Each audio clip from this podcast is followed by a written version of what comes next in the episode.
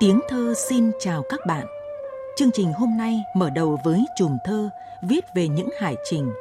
Tiếp đó là những cảm nhận về chất trữ tình trong thơ Trịnh Công Lộc. Cuối chương trình là ghi nhận của biên tập viên chương trình về thảo luận trực tuyến, Thơ Việt Thế hệ mới do chuyên đề Văn Cộng thuộc Câu lạc bộ Văn học trẻ, Hội Nhà văn Hà Nội tổ chức.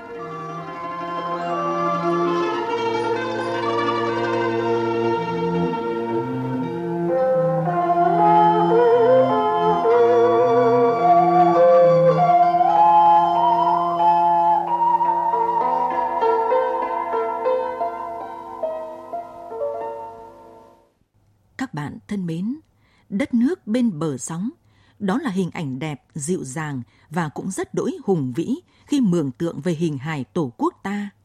Huyền thoại con rồng cháu tiên, mở đất, mở nước đã ăn sâu vào tiềm thức và là niềm tự hào nòi giống tiếp nối nhiều đời nay.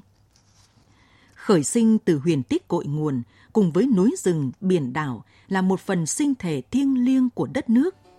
Trong trường ca, điệp khúc vô danh xuất bản cách đây gần 40 năm, nhà thơ Anh Ngọc đã viết những câu thơ đẹp xuất thần về buồm nâu biển biếc. Chúng ta cùng cảm nhận mạch cảm xúc tuôn trào ấy. Một nửa nhân dân tôi theo mẹ đã lên rừng, Một nửa khác theo cha xuống biển Tôi là cánh buồm nâu cứ mỗi ngày tách bến Lòng bâng khuâng đâu dưới biển trên ngàn. Cái gạch nối mong manh nối biển với đất liền. Lòng thương nhớ để tôi pha màu đất. Tôi tha thiết nối trời với nước Nên tạo hình những cánh én, cánh rơi.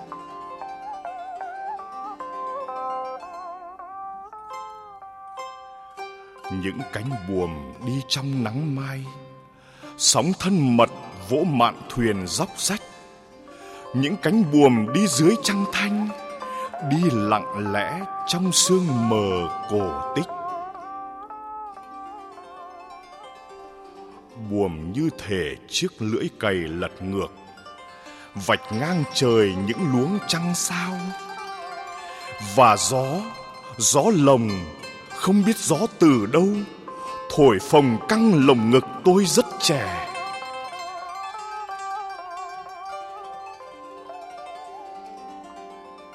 Những cánh buồm tìm gì nơi góc bể mà trọn đời thấp thoáng phía chân mây. Hạnh phúc xa vời ở cuối những tầm tay.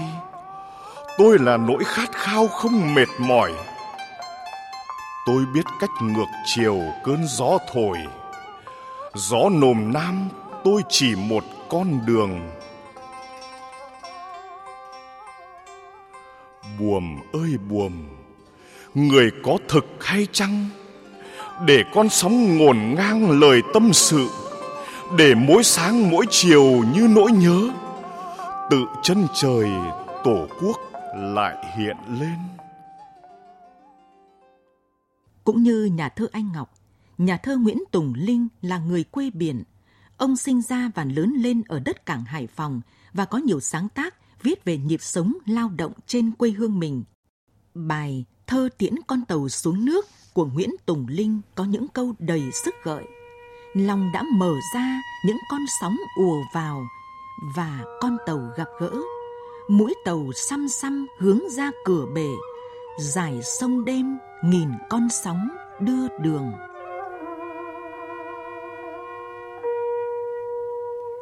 Lòng đã mở ra những con sóng ùa vào và con tàu gặp gỡ. Mũi tàu xăm xăm hướng ra cửa bể dải sông đêm nghìn con sông đưa đường. Mỏ neo cuốn lên ướt phù sa và ánh trăng một hồi còi trẻ trung sao đồng. Con tàu xuống nước, chân vịt quay, mặt sông sủi bọt. Mùi dầu tan vào trong mênh mông. Ngọt gió nồm đầm ấm thổi qua bong mỗi phút giây qua, chân trời xích lại lại phía sau những tháng ngày chờ đợi và ra đi với bao nỗi nhớ thương.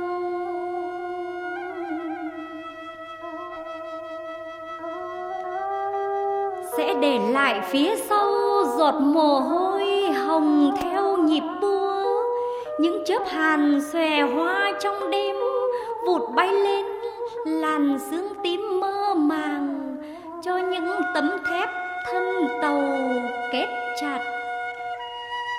Con tàu đi qua nghìn ánh mắt, qua những trái tim đang dồn nhịp đập. Qua tiếng cười và sắc hoa vẫy theo qua những bàn tay xúc động tìm nhau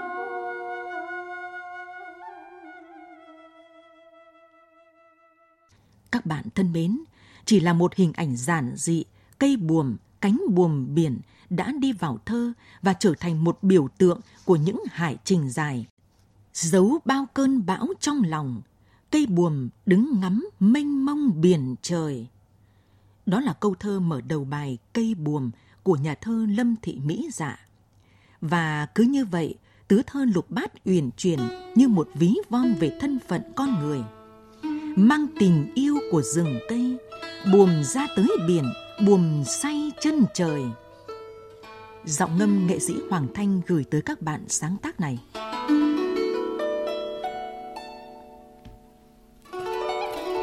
Dấu bao cơn bão trong lòng, cây buồm đứng ngắm mênh mông biển trời. Mình đầm gió mặn, mồ hôi ngả trong nóng nực mặt trời trưa nay. Mang tình yêu của rừng cây, buồm ra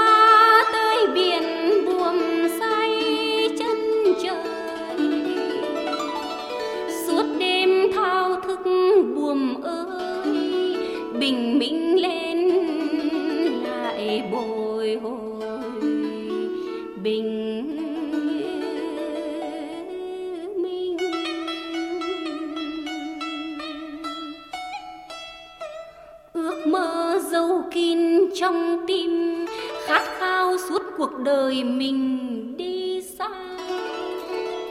Buồm yêu trời đất bao la, yêu xa khơi lại thiết tha yêu bờ.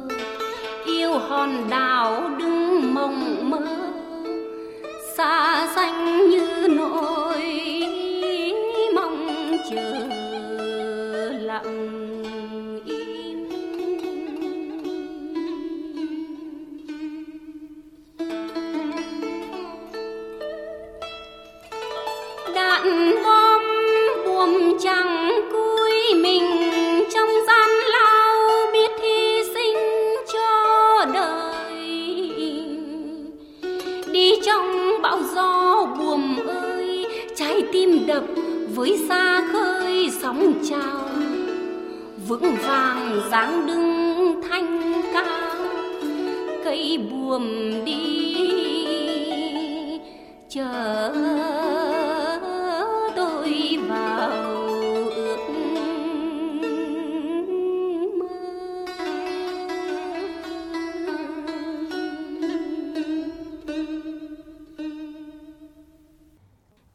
Thơ của Ban văn học nghệ thuật VOV6 vừa gửi tới các bạn chùm thơ viết về những hải trình của các nhà thơ Anh Ngọc, Nguyễn Tùng Linh, Lâm Thị Mỹ Dạ qua trình bày của các nghệ sĩ Quốc Hưng, Vũ Kim Dung, Hoàng Thanh,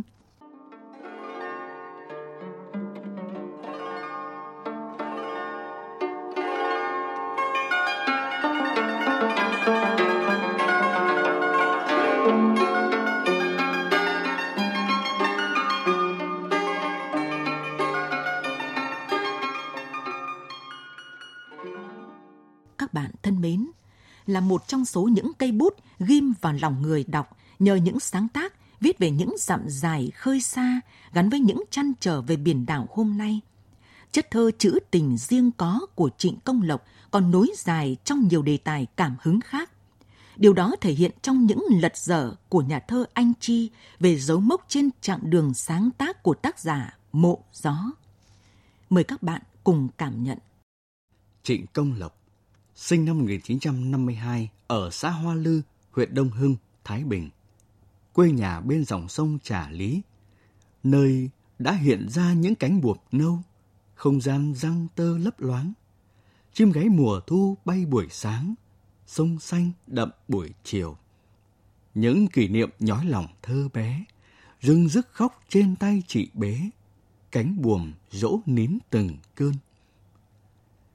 Ký ức đau thương không chỉ với tuổi thơ mà với cả một đời người. 20 năm sau đã vào thơ Trịnh Công Lộc. Giặc Pháp bắn vào tim mẹ, chị không còn. Cánh buồm sững sờ trước mắt. Trên lưng mẹ bóng chiều lạnh ngắt, tím dài mặt sông. Ngay từ buổi ban đầu, ngôn ngữ, hình ảnh cho đến hơi hướng thơ Trịnh Công Lộc tươi mới một cách tự nhiên. Hoa sữa thơm đêm về, cầm đắm say đi trước. Sông Hồng nghìn năm tuổi vẫn không thấy nét già. Người Hà Nội trăm tuổi vẫn duyên dáng kiêu xa. Những câu trong bài Nhịp cầu Kinh Bắc, tình thầm kín, đượm một chút buồn lặng lặng mà đẹp thấm lòng. Một cõi riêng Kinh Bắc, đêm nay đỏ môi trầu, nhặt thêm vần đắng đót, bỏ vào trái tim nhau. Trịnh Công Lộc thường sáng tác sau rất nhiều nghĩ ngợi, nghiền ngẫm. Có lẽ tiêu biểu cho tính cách nghĩ ngợi, nghiền ngẫm là bài Nho nhỏ. Sức khái quát mang dáng dấp cổ điển, nhưng sau những con chữ là nụ cười nho nhỏ, sống động và minh triết của thực tại. Nhưng dù sao, vẫn phía cuối cùng, chậm chậm đến bớt ồn ào, inh ỏi. Nho nhỏ thôi, để dễ đi dễ nói, để mọi người dễ nhớ, dễ gần nhau.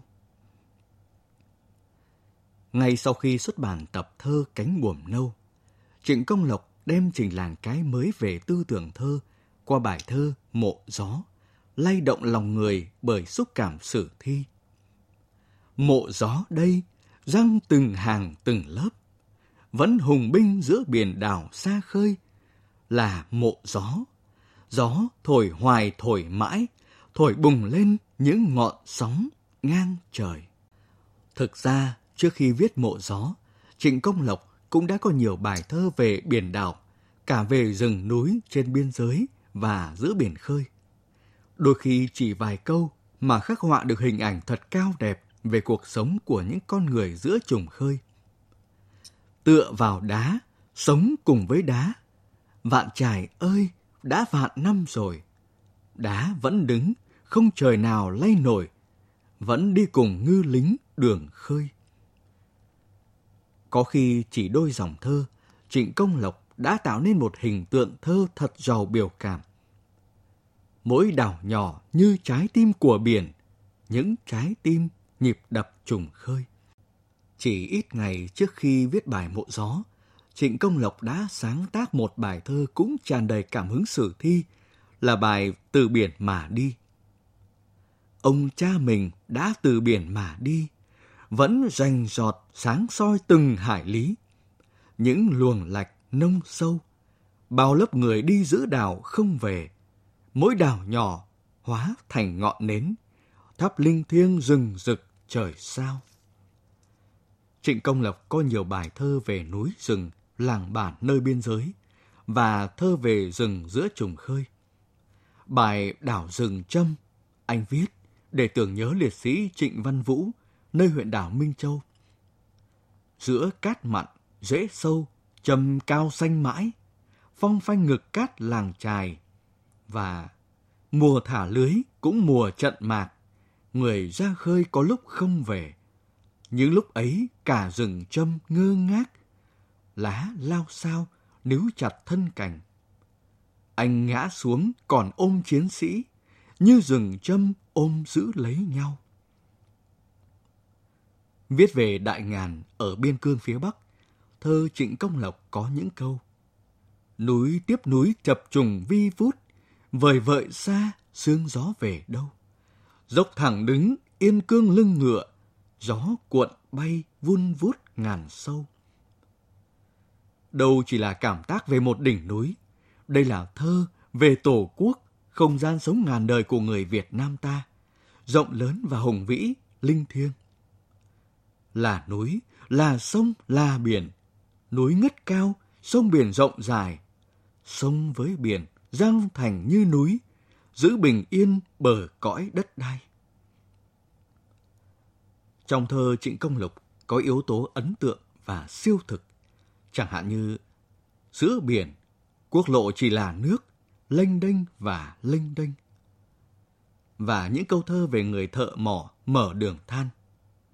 Tháng năm tầm tã, lấy ra thịt vá trời, lấy máu xương vá đất, vuốt nhọn gian nan. Và nữa, mùa đông xe sắt lên môi, mùa hạ mưa về xối xả, cá dao lượn bay khắp ngà mà không ướt áo câu nào. Những câu trong bài Mở cõi biển Đông là lịch sử biển trong biên niên sử dựng nước. Cánh buồm nâu, lưng trần bám biển, vượt nghìn trùng mở cõi xa khơi. Thủa khai khẩn vỏ sò vỏ ốc, những cô thân cực bắc cực nam đã hóa thạch mảnh hồn gửi lại mãi rưng rưng sóng cát cuối trời cứ như vậy thơ trịnh công lộc xoáy sâu vào cái tôi trữ tình mạnh mẽ giàu tính nhân bản có được sau thật nhiều nếm trải các bạn vừa nghe những chấm phá về phong cách sáng tác của nhà thơ Trịnh Công Lộc. Cách đây đúng 10 năm, bài thơ Mộ Gió của ông được trao giải nhì trong cuộc thi thơ và nhạc mang tên Đây Biển Việt Nam do Hội Nhà văn, Hội Nhạc sĩ cùng báo Việt Nam Net tổ chức. Mời các bạn cùng thưởng thức sáng tác này qua trình bày của nghệ sĩ ưu tú Hương Dung.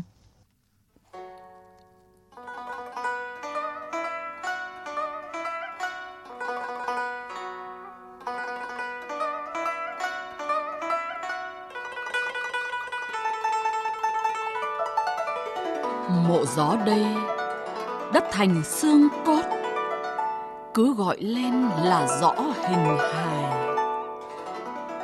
mộ gió đây, cát vun thành da thịt, mịn màng đi, dìu giặt bên trời. Mộ gió đây, những phút giây biển lặng, gió lạt tay ôm ấp bến bờ xa, chạm vào gió như chạm vào da thịt, chạm vào nhói bút hoàng sa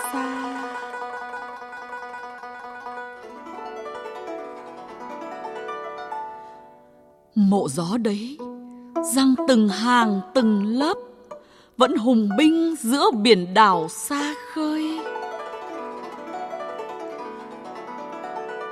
Là mộ gió gió thổi hoài, thổi mãi, thổi bùng lên những ngọn sóng ngang trời.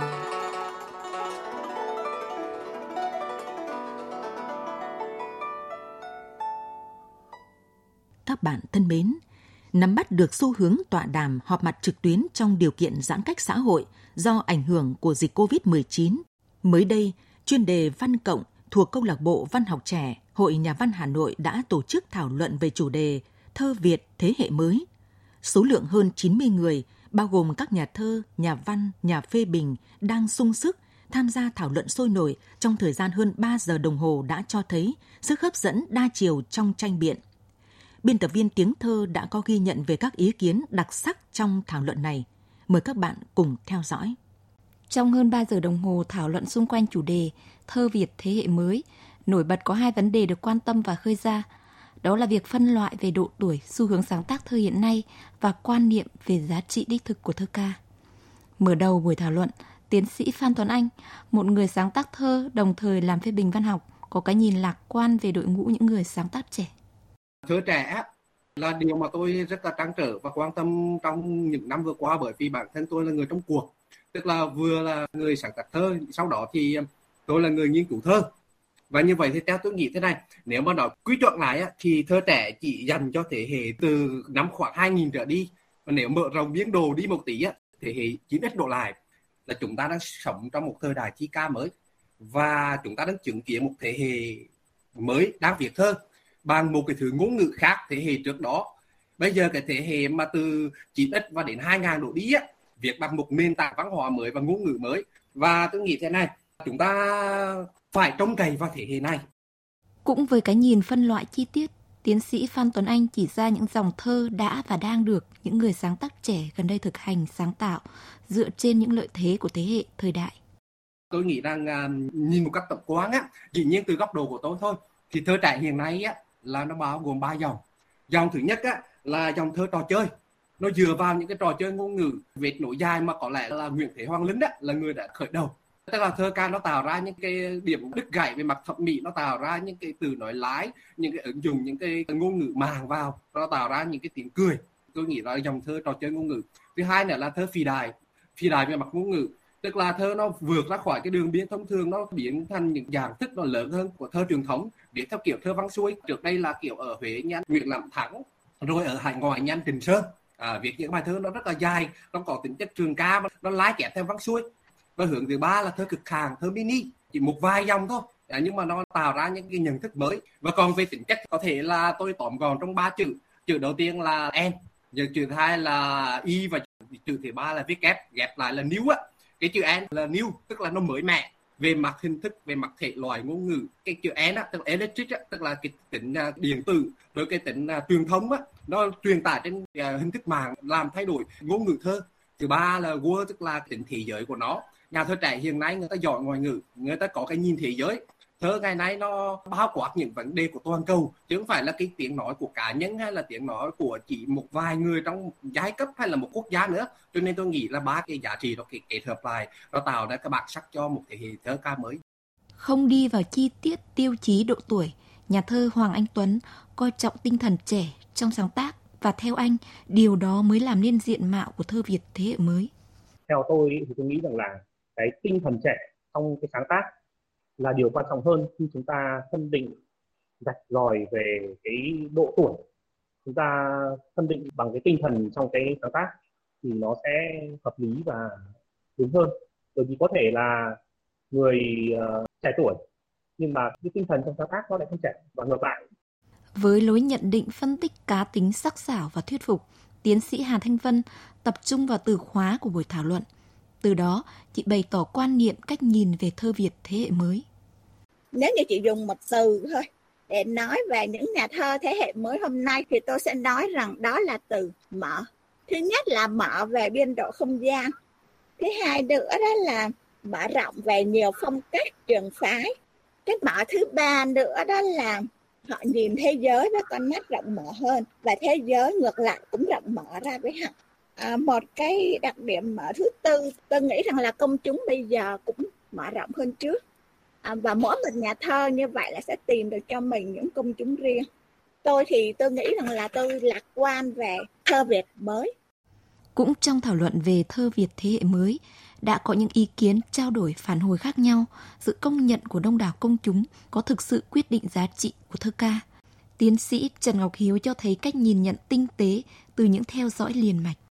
Cái quan sát của mình về thơ hai thập niên đầu thế kỷ 21 ấy, thì cái hình dung và cũng có thể coi là điểm được nhất, đó là gì? Đấy chính là nó khá là đa thanh, nó có nhiều tìm tòi, nó có nhiều lối đi, và lối đi nào thì nó cũng có công chúng của nó cả. Nó có nhiều lối đi lối đi nhiều người đang đi thì cũng chưa chắc nó sẽ là lối đi tới tương lai. Và lối đi mà ít người theo đuổi thì có khi nó lại là một chân trời mới. Đôi khi số đông công chúng nó chẳng quyết định được điều gì về tương lai của thơ ca cả. Đôi khi tương lai của thơ ca nó lại phụ thuộc vào một cái nhóm độc giả rất là nhỏ. Và nếu mà theo cái quan sát của tôi thì một cái điểm được nữa nhé đó là tôi có cảm giác như là cái văn hóa thơ ca của chúng ta trong hai thập niên đầu thế kỷ 21 này nó rộng mở hơn rất nhiều so với những giai đoạn trước. Chúng ta sẽ có hàng triệu bài thơ, hàng triệu nhà thơ thế nhưng sẽ rất ít các nhà thơ, rất ít các tập thơ nó sẽ còn nằm lại ở trong tiến trình của thơ ca. Số công chúng nó quan trọng ở mức độ nào đó nhưng nó không phải là cái tiêu chí cái quan trọng là ai đọc thơ anh. Và anh có cảm thấy hài lòng được không? Đôi khi chỉ cần một nhóm đọc thơ nhỏ đọc thơ của mình cảm thấy an ủi rất là nhiều. Thơ chỉ cần một người đọc một nhóm người đọc chọn lọc tinh hoa. Đó là một thực tế đang diễn ra và chính các tác giả cũng tự thấy bằng lòng. Đành là vậy nhưng đôi khi nói như nhà thơ nguyệt phạm đó là một lựa chọn chẳng đặng đừng. Nguyệt phạm thấy các nhà thơ mà trẻ khoảng cỡ hai mấy tuổi thì hầu hết là mọi người à, có một cái fanpage, xong rồi ở trên đó post thơ của mình, rồi có lượt follow thì khoảng cỡ hai ngàn gì đó, cũng khá nhiều và họ viết cũng tốt. Nhưng mà có một điều là không hiểu tại sao mà những cái người đó tạm gọi là underground đi. Khi mà họ có nỗ lực để tiến lên à, gọi là mainstream á, thì hầu như là rất khó vì họ hay thường nói với Miệt là uh, em gửi thơ đi tới cái tạp chí này tạp chí kia thì không có được chọn. Và thật sự thì Nguyệt Phạm thấy thơ của họ cũng tốt chỉ là họ chưa có được công nhận. Các cái biên tập viên hình như không có để ý tới những tác giả mà tên nó cũng mới mới không biết là có phải vì vậy mà các à, nhà phê bình thì à, không có tiếp cận được với nhiều các cái à, tác giả mới hay không? Bình tĩnh hơn, nhã thuyên cho rằng được đông đảo công chúng biết đến không phải là điều mà người viết nên bận tâm, bởi thơ ca không thể định giá trong ngày một, ngày hai. Mình cứ lặng lẽ mình làm việc của mình thì sẽ nghĩ một hướng khác, còn khi mà chúng ta buộc mình phải đẩy mình ra bên ngoài và nghe rất nhiều những cái giọng, những cái tiếng nói khác nhau thì cái câu chuyện mở ra những cái hướng mà buộc mình phải nghĩ đi nghĩ lại cái nhóm ờ, tôi viết tiếng Việt thì thực ra nó không hoạt động như là một cái nhóm sáng tác. Ở đó có những cái bạn trẻ viết lách mà mình nghĩ rằng cực kỳ xuất sắc và mình rất chờ đợi họ sẽ trở thành những ờ, Ocean Vương trong tương lai ở Việt Nam và cái khả năng làm việc xuyên biên giới là điều mà không thể nào phủ nhận được. Thế nhưng mà họ lại gần như chưa bao giờ xuất hiện ở trong bất cứ một cái không gian văn học nào. Cũng trong thảo luận về thơ Việt thế hệ mới, có những ý kiến xoay quanh mối quan hệ giữa phê bình và sáng tác thơ. Kết lại thảo luận, ý kiến của tiến sĩ Nguyễn Thanh Tâm cho thấy cách nhìn nhận rất khách quan về giá trị của thơ ca trẻ. Đó cũng là điều mà mỗi người viết, người làm phê bình cần nhận thức đúng trong quá trình sáng tạo để không đánh mất cảm hứng và cá tính chỉ vì những phiền lụy ngoài thân. Văn chương, thơ ca và cái sự lựa chọn và sự loại bỏ. Bây giờ cái thế hệ ờ, 2000 hoặc là trẻ hơn nữa thì ờ, như tôi vẫn đọc chẳng hạn như là có bạn Nam Thi To Đàn cũng vừa mới xuất bản một tập của bạn ấy. Thì tôi cho rằng là cái việc mà mở rộng cái không gian thơ và không gian đọc của mình ra thì đối với các nhà thơ trẻ có lẽ là cái điều mà cần thiết. Thế còn truyền thống hay hiện đại thì nó cũng không quan trọng lắm mà bởi vì chúng ta sẽ có cái lựa chọn giá trị cho mình. Điều quan trọng nhất là chúng ta phải tôn trọng cái lựa chọn của mỗi người cái quan niệm giá trị của mỗi người vậy thôi thơ Việt thế hệ mới là một trong hai thảo luận được chuyên đề văn cộng của Câu lạc bộ Văn học trẻ Hội Nhà văn Hà Nội tổ chức thời gian gần đây nhận được sự quan tâm của đông đảo công chúng. Đây cũng là một mô hình hiệu quả, đáng học hỏi trong tình hình chưa thể tổ chức các tọa đàm trực tiếp do ảnh hưởng của dịch COVID-19. Các bạn thân mến, thời lượng dành cho buổi tiếng thơ đêm nay đến đây là hết. Chương trình do biên tập viên Võ Hà, các phát thanh viên Thành Tuấn, Hồng Huệ và kỹ thuật viên Ngọc Anh thực hiện. Xin chào và hẹn gặp lại các bạn.